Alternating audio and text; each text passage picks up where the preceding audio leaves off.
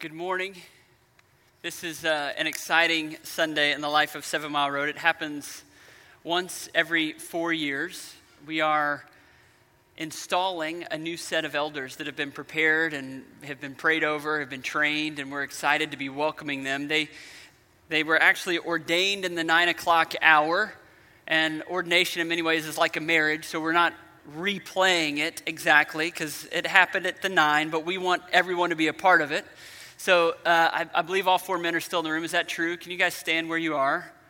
Um, there's Tyler in the back. Tyler was already standing. So, all right, so you've got Taylor Howard and Luke Carlson, Tyler Ballou, Blaine Killian. Um, these four men have been prepared by God to serve this family, um, to shepherd and to love the life of Seven Mile Road and I am about to preach a sermon to these four men, and you're all going to get to listen.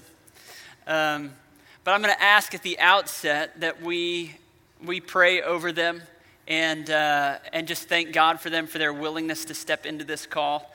And so I'd, I'd invite you to join me as I pray for our time and for these men. Let's, let's pray. So, gracious God and Father, I thank you for your design for the church. You love the church like your own bride. You purchased her by your blood, Jesus. And we thank you for these men willing to step into the high calling of loving and shepherding the bride, of sacrificing for her. And, and I pray that you would bless and strengthen these men for the work that they, you've called them to. I pray, God, that you would help ours to be a family that operates in unity and holiness, that those that join as gospel partners would willingly and gladly and joyfully submit to the lead of their elders, and that elders would not exercise their oversight with um, anything other than gentleness and Christ like character. I pray, God, that ours would be a community that honors you in the way that we operate. And so I'm asking, Holy Spirit, that you'd come and you'd bless these moments. We thank you in advance for what you intend to do. We pray it in Jesus' name. Amen. If you would, would you just welcome these men within a, uh, a round? We love you guys. Thanks. Cool. So, as I noted, if, if you've been around, you know that we've been preaching through the book of Genesis. We're on a two week pause. Genesis 3 is coming in just a couple of weeks.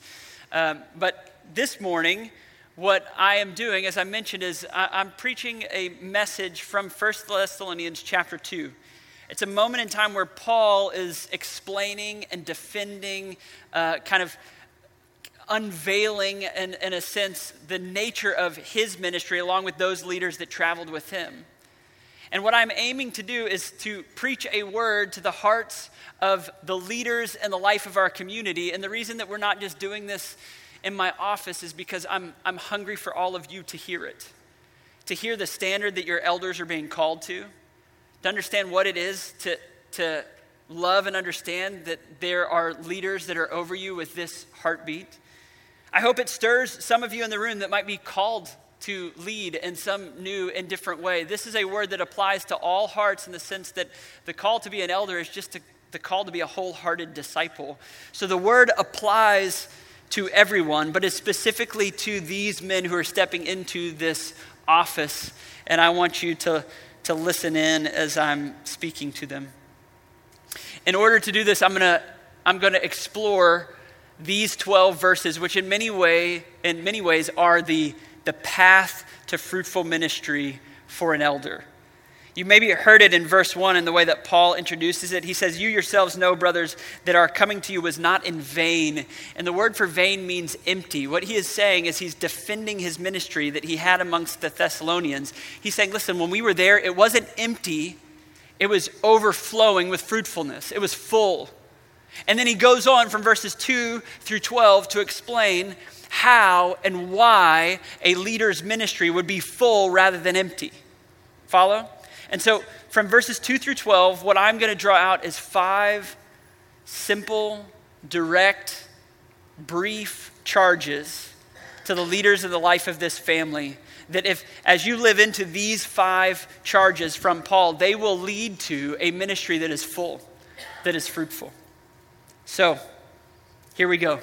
As you get to listen to a word spoken directly to your elders, but for the good of all of your souls. Charge number one to our elders boldly declare the gospel. Boldly declare the gospel. Paul's journey to Thessalonica, these people that he's writing a letter to, when he first arrived with them, his journey to arrive at their doorstep was not an easy one. He came limping into town with bruises and cuts and probably a blind, or pardon me, a black eye. He had just recently been beaten and run out of a place called Philippi for preaching the gospel. And what you see is that Paul, place after place after place, he goes and he declares to people the good news, an announcement about Jesus' life, death, and resurrection, and how it has impact and import for everyone's call in life. And people are telling Paul everywhere he goes to stop, to be silent, at risk of his life and imprisonment and a beating. Yet Paul continues to proclaim it. I want you to hear it in his own words as he expresses the boldness with which he is declaring the gospel. Look back at verses 2 through 4 with me. He says this But though we had already suffered and been shamefully treated at Philippi, as you know, we had boldness in our God to declare to you the gospel of God in the midst of much conflict. For our appeal does not spring from error or impurity or any attempt to deceive, but just as we have been approved by God to be entrusted with the gospel, so we speak, not to please man, but to please God who tests our hearts. You see, Paul is saying that there is something that motivated he and the the community that was traveling with him in his ministry. It was the heartbeat that woke them up in the morning and allowed them, even when they were limping and beaten, to continue to move forward. He says, This is the thing that motivated us the gospel.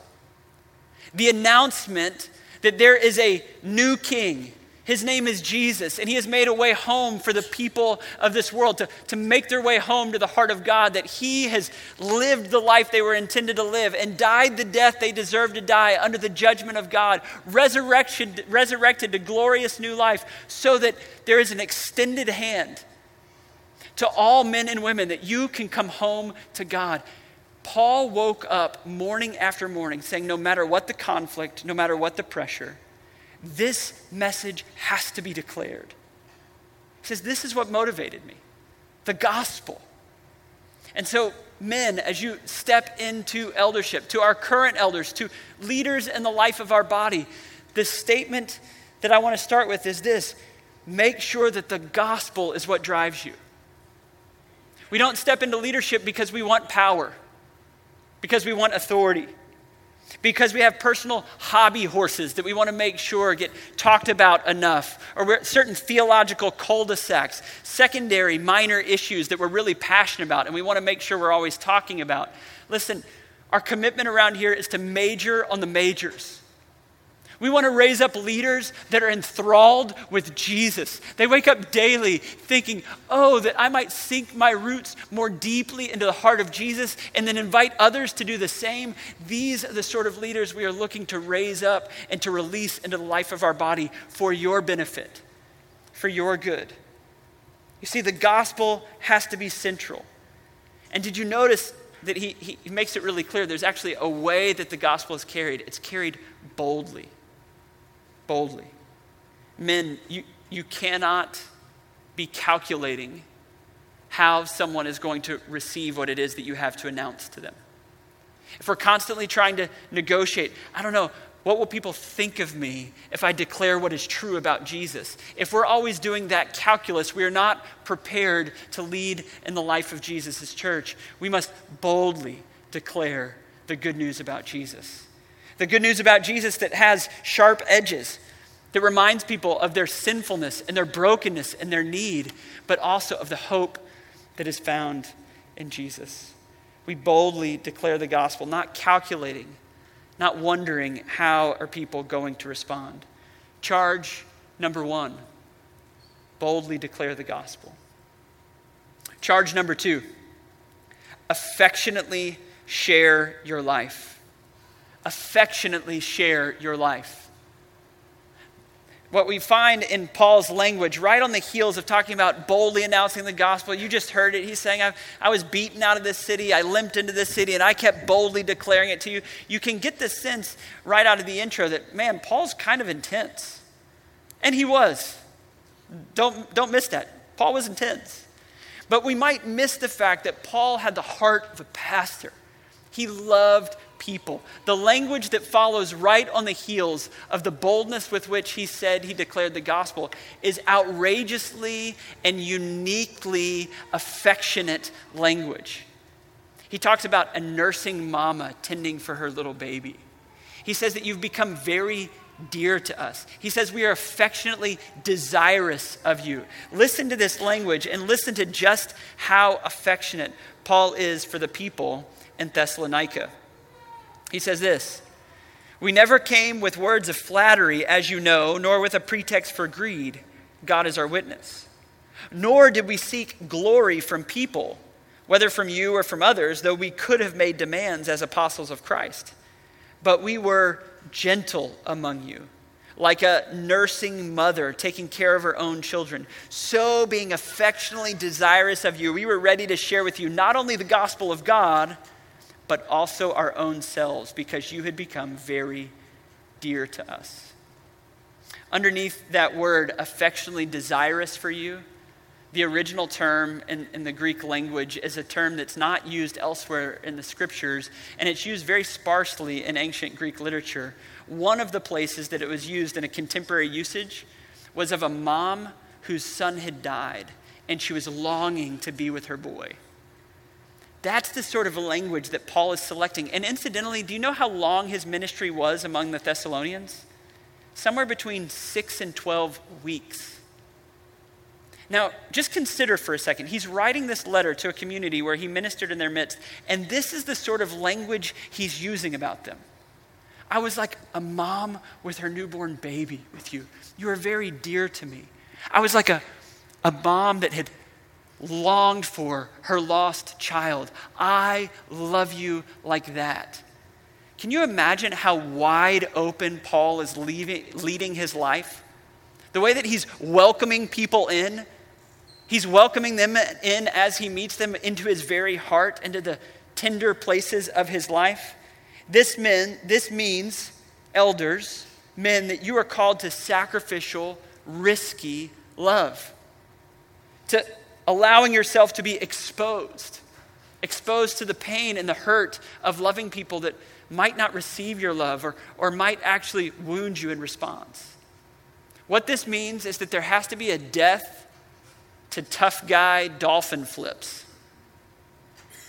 Yeah, you heard me. Tough guy dolphin flips. That makes no sense. Yeah, but look at this.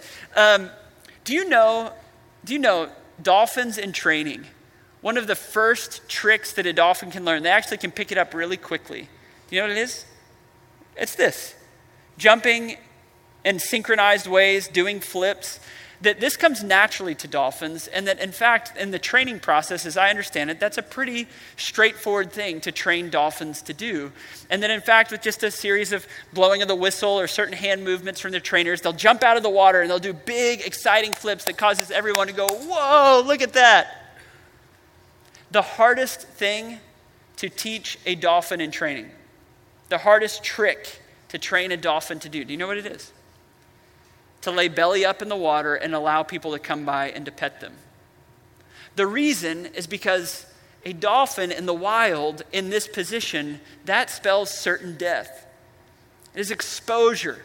If in the wild their belly is exposed, it means that they are vulnerable, vulnerable to be wounded or even killed.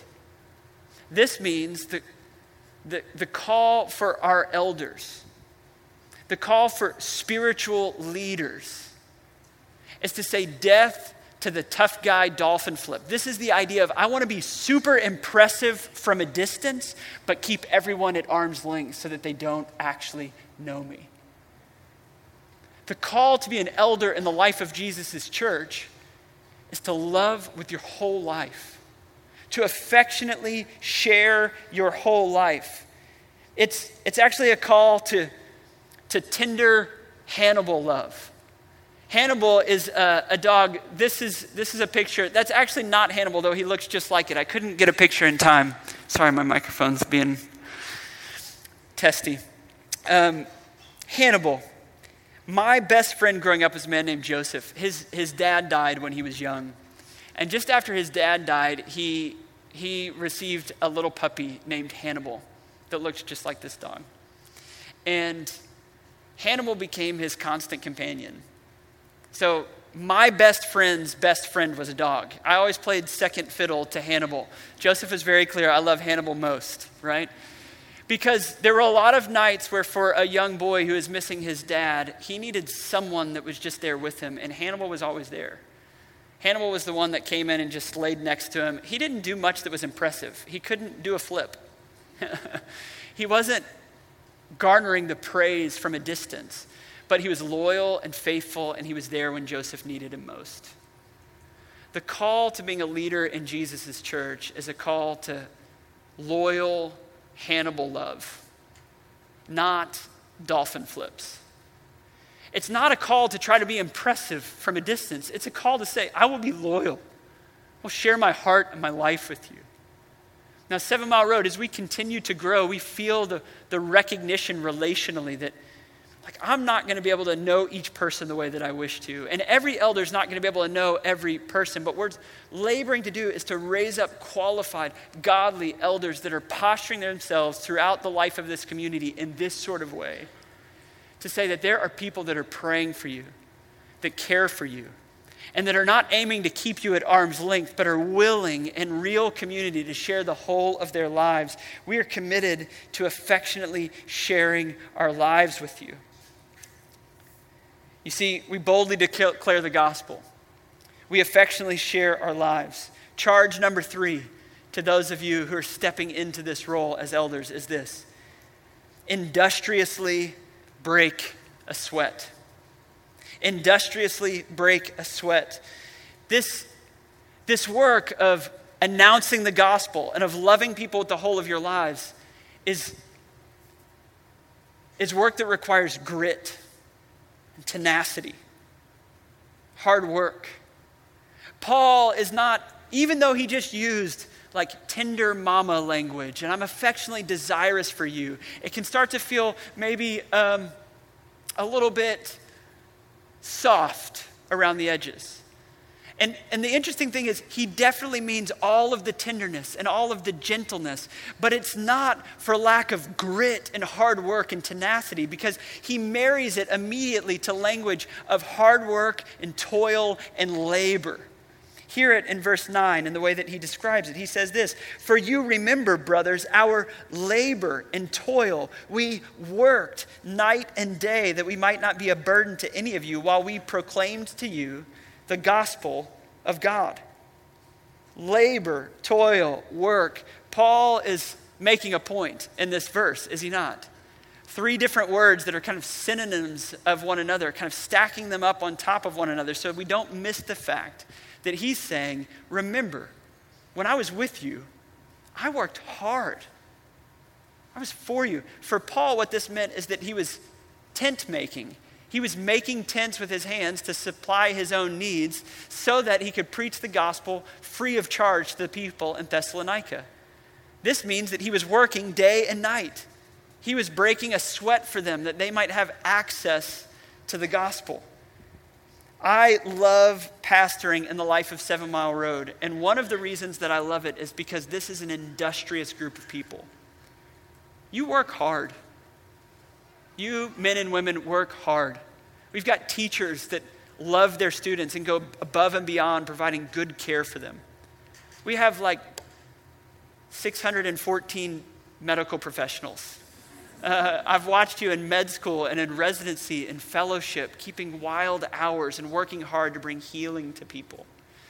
We've got engineers and electricians and carpenters, people that are showing up each day and doing good, hard work.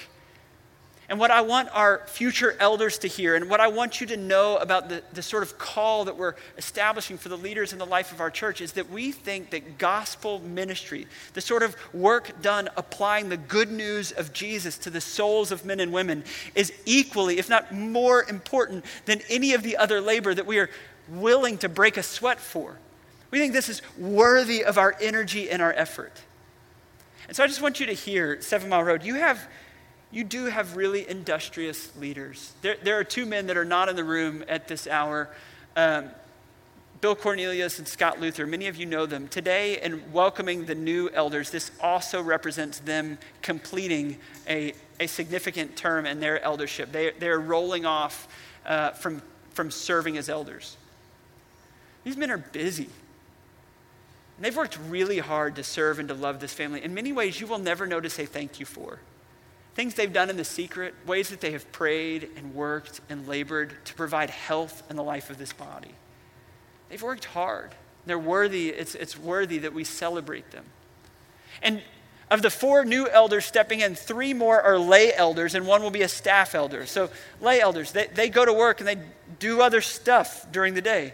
Taylor, he takes care of tiny hearts. He's a pediatric cardiologist. He makes sure tiny little baby hearts stay in rhythm. That's busy. He's got a, he's got a heavy plate. He's got a lot on it. We've got men with young children, Blaine and Luke. You guys have busy schedules and tough jobs. What you need to hear is that these men are not stepping into eldership because they're bored. It's not because they don't like have something better to do with their time. It's because they think gospel ministry is worth breaking a sweat. They're willing to work at day at work during the day so that in their evenings and their weekends they can love and serve this family. And that's part of the call of being an elder is to industriously break a sweat. Tyler Ballou, who many of you know, has been serving as our director of equipping. He is now pastor of equipping as he's stepping into eldership. And Tyler is joining Peter and Michael and I doing this full time, which I just need to say to you thank you. Thank you for that privilege it's your generosity that frees us up, that we're not making tents by day so that we can preach by night. We get to, we get to give our whole lives to this. But I need you to know that we are all holding ourselves accountable to, to believe this, that we, we say often that we're committed to there being no lazy pastors in the life of Seven Mile Road. We hope that as you draw near to us, you go, wow, these men are really serious about giving their lives to the cause of the gospel. And Tyler is committed to doing that work. Elders industriously break a sweat. Charge number four. Charge number four. I made up a word for this one. I hope you'll forgive me. Um, charge number four integrously. Not a word, not supposed to be an adverb, I guess, but today it is. Integrously guard your conduct. Who these men are when no one else is watching really matters. And it doesn't just matter for them, it matters for us. Having qualified godly elders that are the real thing when no one is watching is crucial for the direction and the health and the wholeness of the body of Christ. I am longing that this verse I am longing for the verse that I'm about to read over you that every elder in the life of our community would be able to boldly and honestly and in good conscience look you in the eyes and say the same. It's bold. I want you to hear it with me. Listen to verse 10. Can you imagine, as Paul is writing this to these people, how they would have heard it? He says, You are witnesses, and God also, how holy and righteous and blameless was our conduct towards you believers. That is a bold statement that Paul is making to the Thessalonians. He's saying, You know, you saw my life holy, righteous, and blameless. Now, listen, those three words, they're not perfect. The word perfect is not in that list. So that's not what he's, he's saying. He's not claiming perfection, and that's not the call for the leaders in the life of this church. But what he is calling them to is radical holiness, towards hating their sin and loving the light, being quick to repent and being quick to, to welcome the grace of Jesus into them as they walk holy in the light, saying, I am exactly who I claim to be in public, is who I am in private. This is the call for your elders. This is the call for spiritual leadership across the board. This means, men, being on guard. Being on guard against the triumvirate of leadership temptation sex, money, and power. To being so on guard to say the temptations surrounding those three things will not have a toehold in your life. That even at the hint of those sorts of temptations, that you will name it and you will invite the community in and say, for the good of the souls of this community, we are not going to be taken out by these consistent, well worn ruts that the enemy runs in when it relates to Christian leadership.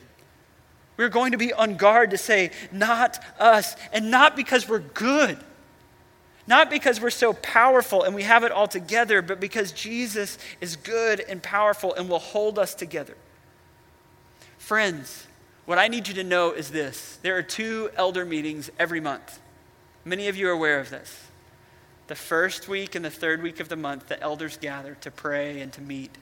In the third week, we're doing the, the business work of the church. We're checking in on the budget, we're checking in on the health of house churches. We're praying about concerns and issues that are bubbling up in the life of our family.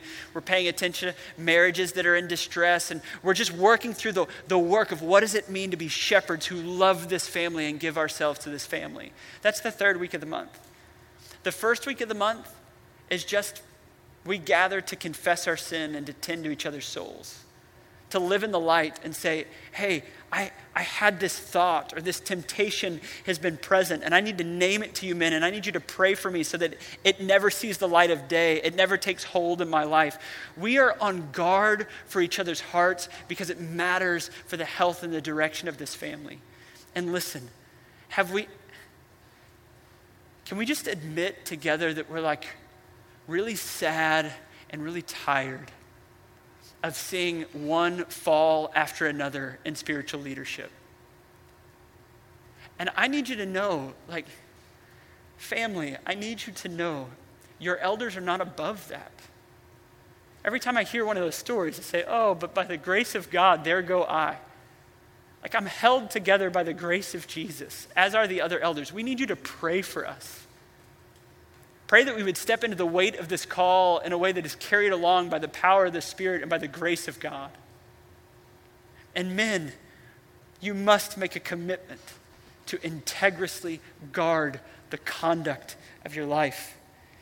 We want to be the sort of people that are on guard and ready, walking in the light, hating the darkness, hating every shred of the shadows, so that we can continue to take steps in alignment and enjoy into the presence of God together. Charge number five wisely pursue the maturity of the church. So, parents in the room, what is your role? What is your role as it relates to raising your kids? When I first had our, our oldest is Finn, 12, he turned 12 this week. So 12 years ago, we, we brought our first home. And I remember when when I was just in the throes of those early stages, I was convinced like the role of parenting is to keep this thing alive. Like, let's feed it, make sure it sleeps, and protect it, and hold its head. And like that was the sum total of parenting until I began to realize my horizon was my horizon line was way too low. The goal of parenting is not to tend to babies. The goal of parenting is to raise and release mature and fruitful adults. It's why parents are in the game. It's what God has called us to. And beautifully, what Paul is doing in this text is he's adopting the language of parenting. He started early on in the passage saying, I was like a nursing mama to you, like a little baby that I was tending to and providing for. But by the end of the passage, he's talking like a father with his growing children. And I think what is baked into this text is an invitation towards wisdom of knowing the difference between the two.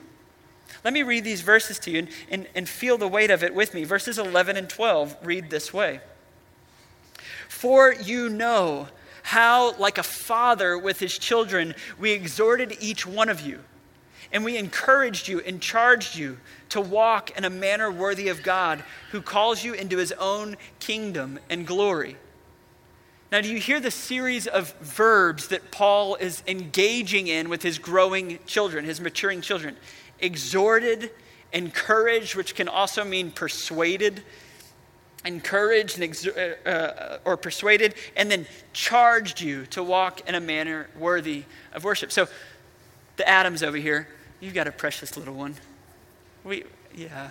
So, what wouldn't make sense, like what you're doing right now, patting his back, holding, holding close, tending to, the, to this little one, uh, that makes perfect sense. That's what's intended for this little one. What wouldn't make sense, Carla, is for you to exhort and charge your baby. It's time to walk, it's time to be mature, it's time to do what you've been called to do. What Paul is saying is he's actually separating the distinction between them. That we need to know when it's time to hold and to pat, and we need to know when it's time to gently yet firmly exhort and to charge.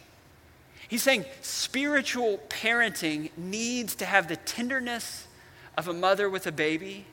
That when you show up into a situation, you say, ah, this is a scenario with a, a baby Christian that's just beginning to understand the implications of Jesus. And like, this is kind of like a diaper changing sort of scenario. We've got a mess on our hands, and I don't need to scold. I need to be gentle and patient and just understand what's happening there. But there are other moments where there needs to be a the strength of a father with a growing son saying, hey, it's time to step into this. And the call of eldership requires the wisdom to call the church into maturity, to know who it is that you're loving and walking with in that moment. I loved just a couple of weeks ago after a service. Many of you know George Michael Swift. Um, George Michael came up to me after the service and he said, I was meeting with Luke Carlson, one of the men that's been installed as an elder uh, today. And he said, I was meeting with Luke, and Luke looked at me and said, George Michael, you've got a lot on your plate. Which, if you know George Michael, that's kind of like saying water is wet. Like the man is just a whirl of energy. He just wants to give his life to people. And, and, uh, and Luke said, You've got a lot on your plate. You've got too much on your plate in this season. And you need to strengthen your no. You've got to start saying no to some things. And I'm going to follow up with you over the next six months to make sure some of these things are unwinding. And George Michael was telling this story to me, and he said, I'm so thankful for Luke. I trust his voice in my life. And I, I love that he was willing to say that to me. And in that moment, it gave me such joy that one, Luke is officially being recognized as an elder in the life of our family, because that's the work of spiritual leadership. And I love that's the picture of the way that a church could work together in health. That those that are leaning in with the life of Seven Mile Road would say to their elders, Yeah, lead me, tend to me, pray for me, challenge me where I need to be challenged. And that elders would gently and firmly and lovingly say, Yes, here's what it looks like for us together to continue to go on this journey to grow in maturity, to look more and more like Jesus. This is God's design for the family of faith. You see, these men who are stepping into eldership, they're called to be bold and affectionate and industrious and integrous and wise in the way they pursue your maturity. And let's be honest, it wouldn't be a seven mile road sermon, and I wouldn't be true to point number one if I didn't help us to see the beauty of Jesus in this. Because this picture of the call to shepherding is ultimately a picture of our ultimate good shepherd. Listen, there is one shepherd over Jesus' church, and it is Jesus. And he raises up under shepherds who are called elders, and they, their only authority is borrowed authority, submitted to Jesus. And so you men are being called to submit to his authority and to keep your eyes fixed on him, recognizing that he, of all people, boldly declared the good news. When he stepped into the world, he began to preach from town to town, and what he announced everywhere he went is the kingdom of God is at hand. What he was saying is, I'm the king. And as you submit to my reign and rule, you will find your freedom in your fullness. And he announced it from town to town as he slowly revealed himself. He did so as he was affectionately sharing his life. Jesus didn't keep people at arm's length, he welcomed them in.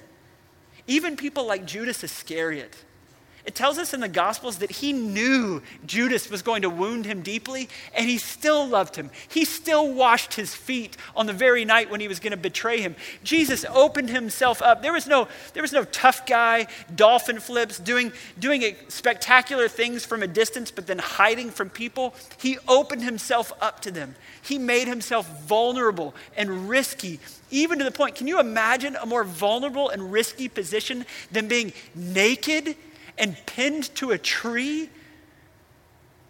And in that moment, what Jesus was saying is, I am so affectionately sharing my life with you because I cherish the bride.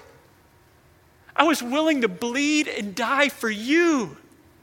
This is Jesus' word over your life. He loved you like his very own. He says, You will be my own. I will purchase you with my own blood. I was willing to break a sweat for you bleeding. I was actually sweating blood on the night that I was betrayed because I was willing to work hard to give it all, down to the last drop.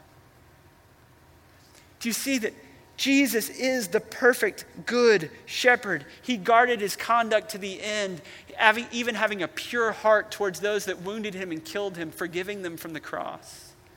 And in his resurrection glory, three days later, after conquering our sin and our enemy Satan and death itself, he came back. And do you know what he did for 40 days while he was alive? He did one thing over and over and over. Do you know what it was?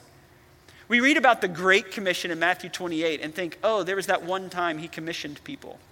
But in fact, what he did while alive, we actually have four different commissionings from Jesus given in different places at different times. It seems that in his resurrection glory, everywhere he went, he was going, and now it's your turn. You have all that you need for righteousness' sake. You have the Holy Spirit available to you. You have my grace covering you. You have everything that you need to extend my love meaningfully into the world. You get to be a part of eternal work wherever you go, wherever you make your tents, wherever you find your home. You can be an extension of my love. Now go. Do you see that he was wisely aiming at the maturity of the bride, releasing her into the world? He is the good shepherd and oh, Seven Mile Road. He loves you. He died for you. And now he's raising up qualified leaders to serve and tend to you. Welcome these men. Submit to them. Follow their lead, even as they fulfill this high calling that God has extended to them. Let me pray for us.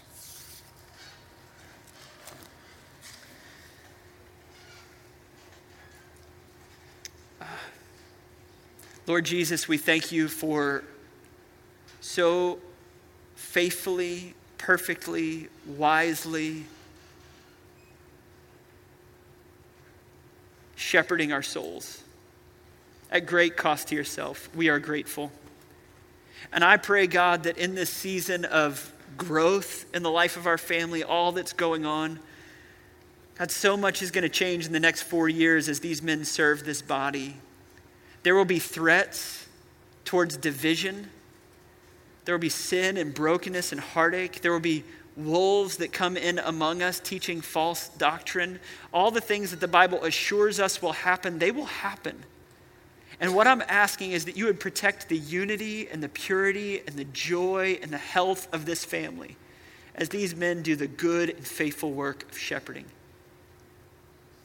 I pray, God, that if there's anyone here today that is yet to trust in Jesus, that they would hear the good news that He is the faithful shepherd willing to lay down His life for them, and that they would respond with wholehearted trust in His name.